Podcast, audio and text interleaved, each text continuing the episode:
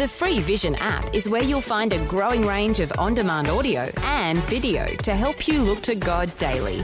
Search Vision Christian Media in your App Store. Coming up today on The Story. Ruth Dawes sat down and we had a coffee together, and she told me all that Jesus had done for me on Calvary. And I thought, oh, oh, steel sheets, forget it, Ruth. I do not want to know. You can go and take your Christianity, but I didn't say it. I just said, oh, thank you, Ruth. See you later. But that night I sat in the bath for about an hour, and all of a sudden I thought, oh, my goodness, I stole two shillings as a child. The Story. G'day, I'm Jimmy Colfax. Welcome to The Story. Today we have two stories for you from people who come from different parts of the world, but both share a deep love for God. We'll first hear from Jean Barnes, who originally was from England and now lives in Melbourne. And later we'll hear a conversation Karen Hunt had with Lois Payne, who's originally from Canada. We'll start off with Eric Scatterbo chatting with Jean Barnes, who stopped off by our Melbourne studios. Jean Barnes was born in Yorkshire, England in 1933. She's the author of the book Miracles of Mercy and Grace, and she joins us here today to share a bit of her story and also share some of her poetry. Jean, welcome to the program. It's good to come, actually. It's good to lift up the name of the Lord Jesus Christ, so I'm delighted to do it. Thanks for joining us today. And I understand that at 11 years old, you had a, a special experience. I did indeed. Um, not special at the time, but I, I realized later it really was. Um, I used to help an old lady to do her housework. I'd been sitting on the wall and watching them dress as Shire horses and with the ribbons and with the brasses. And eventually she'd invite me in and give me a biscuit. And I started doing housework for her at 11 years old. Now I just used a broom. And after working a few weeks, just here and there, I lifted up the corner of the carpets and swept the dust under. And So you literally swept the dust under, Under the rug. the corner swept of the the carpet. problems under the rug, I guess you could say. I guess you could. yes. Um, we were brought up as Christians, my sister and I, and therefore you didn't steal, you didn't, you know, do those kind of things. And so after sweeping the dust under the carpet for a few weeks, I realized there was a two shilling piece there. Now, contrary to my nature and what I knew, I knew you didn't steal, but somehow I took that two shilling piece. so temptation got the better of you. It did. And mm-hmm. to this day, I don't know what I did with it. Mm-hmm. And so, yes, I stole a two shilling piece. Now, many years after that, um, and I'm going back, I'm going many years after, I more or less I came near to a nervous breakdown, went through war years and bombings and all that kind of thing. And um, yes, well, after we came to Australia, I nearly had a nervous breakdown. And my next door neighbor, Ruth Dole, and I used to talk about gardening. She was a very solid Christian. And uh, so one day she knocked on my door and she said, I've come to talk to you. And I thought, uh uh uh, steel sheets, Christians. I thought at that time there were a lot of hypocrites. And so I really did not want to know. So even though you were raised as a Christian, Mm. by this time in your life, so this time you're in your 30s, you weren't feeling very warm feelings toward Christians, it sounds like. I'd seen too much, I guess, with, um, oh, I won't go into details. But hypocrisy in general? Or? Uh, yes, in general. And my parents, of course, didn't go to church, although we were sent to Sunday school. And uh, so Ruth Dawes sat down and we had a coffee together, and she told me all that Jesus had done for me on Calvary. Her grandfather was a street preacher, and she used to sit and listen to him. And I thought, oh, oh, steel sheets, forget it, Ruth. I do not want to know. You can go and take your Christianity, but I didn't say it. I just said, oh, thank you, Ruth. See you later. But that night I sat in the bath for about an hour, and all of a sudden I thought, oh, my goodness, I stole two shillings as a child. Oh, Wow, my that- goodness. That many years later, Yes. you started to feel guilty In my subconscious. about that sin from your childhood. Absolutely. Isn't that and I believe how God that came allowed back? that because that brought me to a realization I am a sinner and I need a savior. And I simply said, Okay, Lord Jesus, I'm sorry. I am so sorry. Forgive me. Forgive me. And Lord Jesus, come into my heart, come into my life. I came out of that bathroom so changed. Instead of being a nervous wreck, which I was, I came out absolutely full of joy. I was radiant. And so my whole family started going to Frankston Baptist Church with me. Uh, Ruth took, took me initially, and uh, that was the start of my of my walk with the Lord. Anyway, about three weeks after that, I was in a hurry. Somebody was picking me up. I was putting makeup on, having a coffee, thinking, must hurry, must hurry. And all of a sudden, the words of a poem were going through my mind. And I thought, oh my goodness me, I scribbled it down very quickly. And yes, and that was the start of my poetry writing. I'd never written a poem in my life. I'd never written a book in my life, a story, or anything. But And these all of a words were coming the to you. gift was there. Wow, that's fantastic. And so, um, after reading in church and reading in different places in nursing homes and stuff, um, I felt that at 85, it's time to. Oh, I would have been 83 then. It's time to leave a book that I can leave behind. And Mm-hmm. of so, your writings and your poetry? Yes. And so I contacted Brolga Publishing and uh, took some stuff down. And Mark Zocchi from Brolga said, right, we'll go with it straight away, which I was delighted. And my son did the photography for me, Steve Barnes. Great work of art there. And um, Well, So here we just have want the to, book. Yeah, I just want to interrupt you. How fantastic is it that you didn't give up on your dream? This is something that you had always wanted to do to have your poetry written down. well, I'd never thought of doing a book, Is that right? but it, no, I hadn't. But I yet, mean- at, at 83, at that time, you said, yes, I'm going to do it now. Yes, I'd been reading poetry on air at Radio Eastern once a month. Mhm, a local community the- yes, radio yeah, station mhm, here on the east side of Melbourne. Yes, absolutely. So I just simply thought, time to do a book. And so here we are with my book. I've asked you to pick out your favorite, the one that most represents uh, what's on your heart as far as poetry goes. Mm. And so please share with us which one have you picked out for us? I picked out miracles because the whole book is based on miracles of mercy and grace. Miracles. Some people say that miracles are never ever seen. Well, I believe this is not so. Let me now explain. Oh, yes, I hope I will. They say there is no evidence of God's almighty love, hope unfulfilled, a dream. No help from up above, just vain imagination. No truth, futile, and seen the hand of God. You must have seen those roses of every size and hue, with other flowers of every kind that bloom for me and you. Colours beyond description with perfumes rich and rare, perfumiers cannot duplicate, although they may come near. Trees with fruit of every kind, such beauty out of earth's dark ground. Can order come from chaos, man make a newborn babe, just like the child that Mary bore and in the manger laid? Can man make a wondrous sunset to herald a perfect day, or change the colour of the skies, hold back the sun's bright rays? Well, could it be that man can make a pair of seeing eyes that show to him the splendour of heaven's star-filled skies? Well, could man make a sun, a moon, make an eagle soar on high, produce a miracle he has made by his own power and might, raise the dead up from the grave, a truly awesome sight. In Christ God this has done. But wonder of all wonders, and it's a miracle to me that when a woman, man, or child seek God on bended knee, the miracle of the virgin birth reveals himself, truth and reality.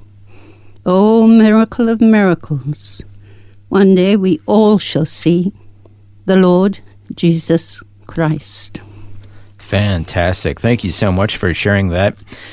And the wonderful thing is that you didn't give up on writing poetry and having it published. I guess the, the moral of the story is you're never too old to share your gift. No, you're not, um, Eric. Um, I just believe that, you know, everyone's got something to share. Yep. And if we can share about Jesus and lift up his name in a world that's vastly oh, look, the way the world is going amazes me and upsets me, I guess. But the thing is, Jesus Christ is coming back. Mm-hmm. The King of Kings and the Lord of Lords in all his glory. What a joy. Now, in interest of full disclosure, I just met you about a half hour ago. Yes. Why did you come into the studios today? If there is any way, in any way I can get the gospel out to lift up my Saviour's name, I love the Lord with all my heart, and He's been so good to me. He's got me through many things during the years. He's faithful, He's true, and I came just to simply lift up my Saviour's name. Amen. Well, we're so thankful that you did, and I was able to meet you and quickly get you into the studio and record a bit of your story and some of your poetry. Thank you so much, Eric.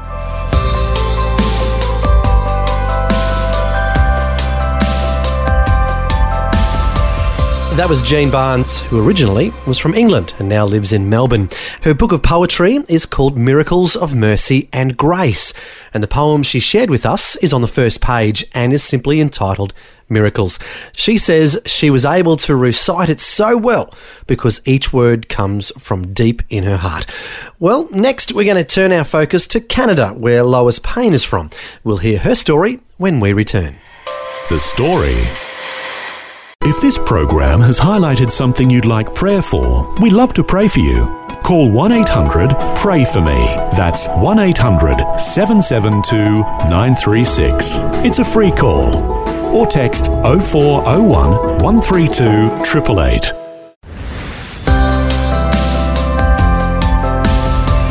Hi, I'm Jimmy Colfax, and this is The Story. Our second guest today is Lois Payne, who's originally from Canada. She's sharing her life journey with Karen Hunt, and as we'll hear, a spiritual retreat she attended called an Emmaus Walk had a huge impact on her life.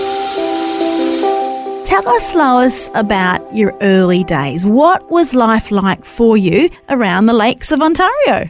Well, it's really lovely because I grew up on a farm, a small dairy farm, with two older sisters and a younger brother. And because our brother was younger, then my two sisters and I often helped our dad out with the cows and in the paddocks and things.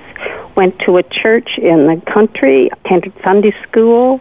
As a teenager, was involved with our youth group. Did great, lovely things. I remember, of course, I live in where there's lots of snow. So at winter time and before Christmas, we did carol singing, sleigh rides, hay rides in the summer.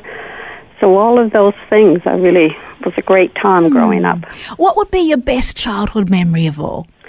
I guess it would have been as a teenager doing those things, you Yeah. know, and being. I remember going to Sunday school. We always had a church concert, had a school concert too before Christmas. All of those lovely things, I think, as a community, as a small community, being part of that community. And my mother, she was the one that made sure we got to Sunday school and church, more so than my dad. So obviously, faith was very important to your family. It was a part of the culture, yeah? Part of the culture, yes. God bless mothers, hey? Yes, very much so, yes. And your dad, was he involved with you guys to a degree, or did he kind of stay on the sidelines? I guess to a certain degree, Dad worked hard on the farm. It Yeah. wasn't easy. It was a small farm, but he wasn't. I guess because he didn't, um, like my brother's ten years younger than I. So, as I went off into nursing school, then my brother, who was only seven at that time, so of course wasn't. But Dad was hardworking. But of course he would attend church on the special occasions hmm. and go to the school things. But always came to our Christmas concert at the church and such. So you just mentioned you went off into nursing. Were you always a nurturer? Were you always a carer? I mean, currently you're here in Australia working with home and community care. But when you were 17, as you said, was that a key part of your makeup? I guess I must admit. It wasn't until my last year of high school when I had a dear friend that talked about going into nursing, and I thought, I think I'd like to do that. It's funny how, where God was leading me in a quiet own way, and that's how I came to be a nurse and truly love that profession and have really enjoyed my nursing years. So did you originally work within your local area?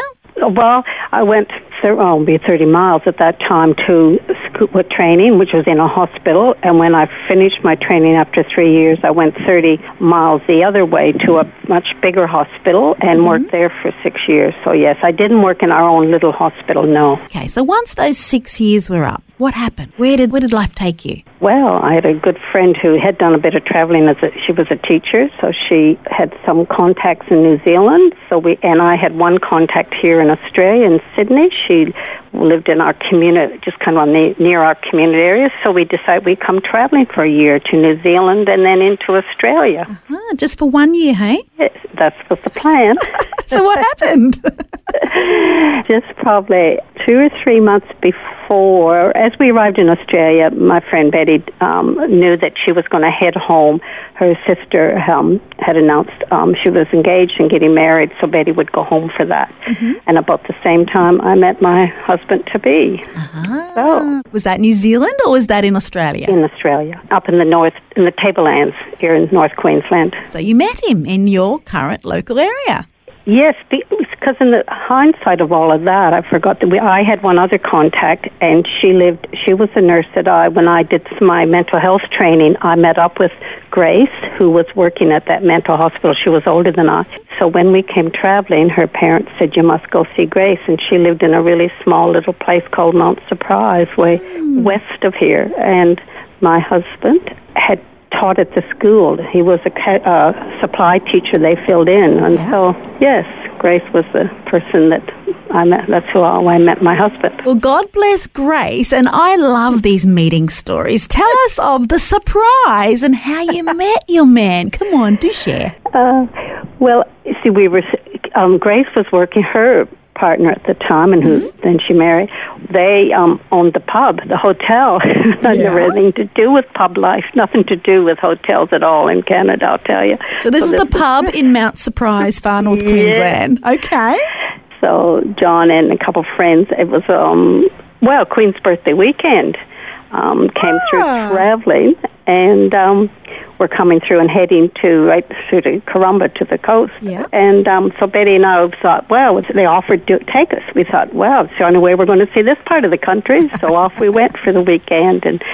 Yeah, that was the beginning. So how long did it take for you guys to kind of, you know, hook up and realize that, yeah, we, we really want to get married and, and spend our life together? Well, I guess at the end of that year, I think um, we became engaged and got married in Canada. Um, we had a Christmas wedding, December 27, 1975. Did you stay and live there for a time, or that was uh, just to go home to the, the mother town and, and show him off to the family? John had long service leave, so now when I think of it, we were there then. We went home like mid December when the school year finished and had to return. I think the school terms were different then, so we were back, I guess, around Easter time, if I remember. So we, we were there for three months because John had long service leave. Ah, so he was a teacher. Yes. You were a nurse. You came back to Australia. Within that um, next year, we were um, expecting our first child, and we had a little boy. We were at a John was at a, a principal then at a small school Yeah. up here in the north. And then, like within two years, we moved to another small school and had our second child. And then the third move was where we had our third child at Flying Fish Point. And I guess I decided we better stop moving so we'd have no more children. So country schools are involved. Three children came along. So you're a wife. You're a mother of three. Had you been nursing in that time frame, or was it a little while No. before you returned to nursing? No, it wasn't till uh, my youngest was just turning, I think she was 4 mm-hmm. when I decided to go back and do, try to get back doing casual work because we talked again then about going back to Canada for another. By then, John had more long service leave and mm-hmm. we could take a leave. So to help finance that, that's when I started back here at the Innisfail Hospital, which is near Flying Fish Point. Lois Payne is my guest, beautiful Canadian Australian. She's living in Flying Fish Point, far north Queensland. Now, she came out to Australia in like the mid 70s, married an Aussie. He was a teacher, she was a nurse. Lois, in your individual professions and having three young children by this stage in your journey, everyone goes through seasons of hardship at some time. Can you give us a little bit of an outline? What was going on in your world when the challenges came and where was God in the picture in those early years of motherhood? I gathered God to me and my sight when I look at it was always there, but I guess I wasn't didn't recognize that. Yes, we ended up with certain challenges in our marriage.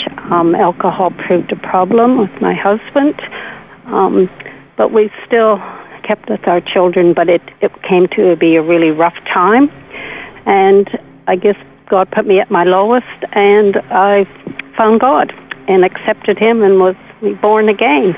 So, how was that different to when you were describing earlier being in Canada, growing up in the Sunday school and in the church and the youth group? What was the difference? I guess the difference is he's, he's real. You know, before I knew he was a God, and I knew there is a God, mm-hmm. but suddenly he was very much part of me, and I think that's where the difference was and what I realize that it isn't just about knowing there is a God, it's about putting God in your heart. And that's what I did in 2005. So tell me, was there a Christian community of people you were placed amidst, or was this your own personal revelation? How did this come about? No, I had started to attend our church, mm-hmm. met up with some really good friends, and heard about the Emmaus Walk. Oh, and yeah that's where I discovered God was leading me to. So, a women's walk I went on for three days, and at the end of three days, I was reborn again, and God was in my heart. So, for those who've never heard of an Emmaus walk, can you give us a little bit of an idea of what that is? How does it work? Well, we you go on a Thursday evening um, through till late Sunday afternoon, but it's just such a special time. I remember the first evening we went after we had a little small church service communion. We weren't able to talk. It turned out to be just being well and truly spoiled by Christian people, people that I gathered were very much in love with God and knew God. But um, it was very different for me by the end of it. But it was such a special time to realize that people cared for you, spoiled you, and yes, it was beautiful. So, is this an organisation, a movement? Can anyone in Australia have access to an Emmaus walk as such? Yes, it, it, it's a movement. There's a men's walk and a women's walk, which I do believe started, might have been in the United States, but I wonder if it's originally to do with Spain for some reason. I'm no no complete background, mm-hmm. but it certainly is across America and it's certainly across Australia in different areas. So, having gone on this experience for yourself, going home then, how did that impact your home life and your family? Well, I guess it's certainly uh, different for me. My husband's always is um, was brought up as a Catholic, but certainly um, is not a believer or Christian. But he's certainly not against um, me being very involved in it. Certainly, just gave me the strength to know that someone was there caring for me, which was God. Um, and it certainly has made a whole difference in how I've lived and how I've looked at things. And yes, been my strength mm-hmm. in all those um, turmoil times, and even there was still more turmoil times ahead in our marriage. And but God's been with me the whole time. So this is like you know almost ten years ago. Were your children living at home at this stage? No, my son could have been. My one daughter definitely had not. She had gone off to university, was um, traveling, and that daughter lives in Sydney now, works there. Both my son and daughter I've got in this area.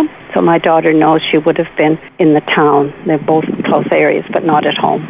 So for yourself, you hooked in, you're involved there with the Uniting Church locally. So family for you became the Christian community there of that church? Yes, it did. Very, very much so. And um, I've been an elder. I'm not now, but I was for five years. I'm still involved in the Emmaus Women's Walk, and I'm again this year have been asked to be a table leader. And I'm involved. This is the second time. They have people that go and help the dining room staff and that, and I've done that for a few years. Mm-hmm. I've got my dear good friend that really led me to the Lord in many ways. We go down to the Hillsong um, con- women's conference, know, color Yeah. in March. Um, Get involved with that. And I guess the other person that's really walked with me is my sister, who was a Christian before me. And even at times when she, when I was going through some hard times, we have always a close relationship. You know, she used to try to say, "You must turn to God." You know, He's your lifeline. You need to tie a, a knot in that rope. Until I came a Christian, I now know what she means, and and we share a beautiful time. Um, I go go home to Canada, and even on the phone, um, yeah, it's it's just great to have my one sister that is a true believer. What a blessing you are, Lois. Thank you very much for that, Karen. God bless. Wish you well. God bless. Bye bye bye. That was Lois Payne, who's originally from Canada, sharing her life story with Karen Hunt. She mentioned that she came to the Lord after going on something called an Emmaus Walk. To find out more about this ministry that Lois is still involved in, their website is emmaus.org.au. That's emmaus.org.au. Before Lois, we heard from Jean Barnes, who's originally from England. Her book of poetry is called Miracles of Mercy and Grace. It was great to hear from two people today from different parts of the world, but both sharing a deep love for God. Well, thanks for joining us for Lois and Jean's stories. I'm Jimmy Colfax, encouraging you to share your story with someone today. Next time on The Story. While I was over in Bali doing a, a three week mission, I just um, really was challenged by that uh, verse um, when you put to the hands the plough, you shouldn't look back. And so um, I was challenged, and when I came home from that mission, I just said, you know, I'm going to close up my practice and go to YWAM and uh, serve the Lord uh, full time. And so I did. James Taylor has always had one constant theme going throughout his life, and that is his desire to serve the Lord and make himself available to various ministries. Whether it was full time with Youth with a Mission or part time while he worked as an engineer, James has always had a servant's heart. We'll find out his story next time. The Story. Just another way Vision is connecting faith to life.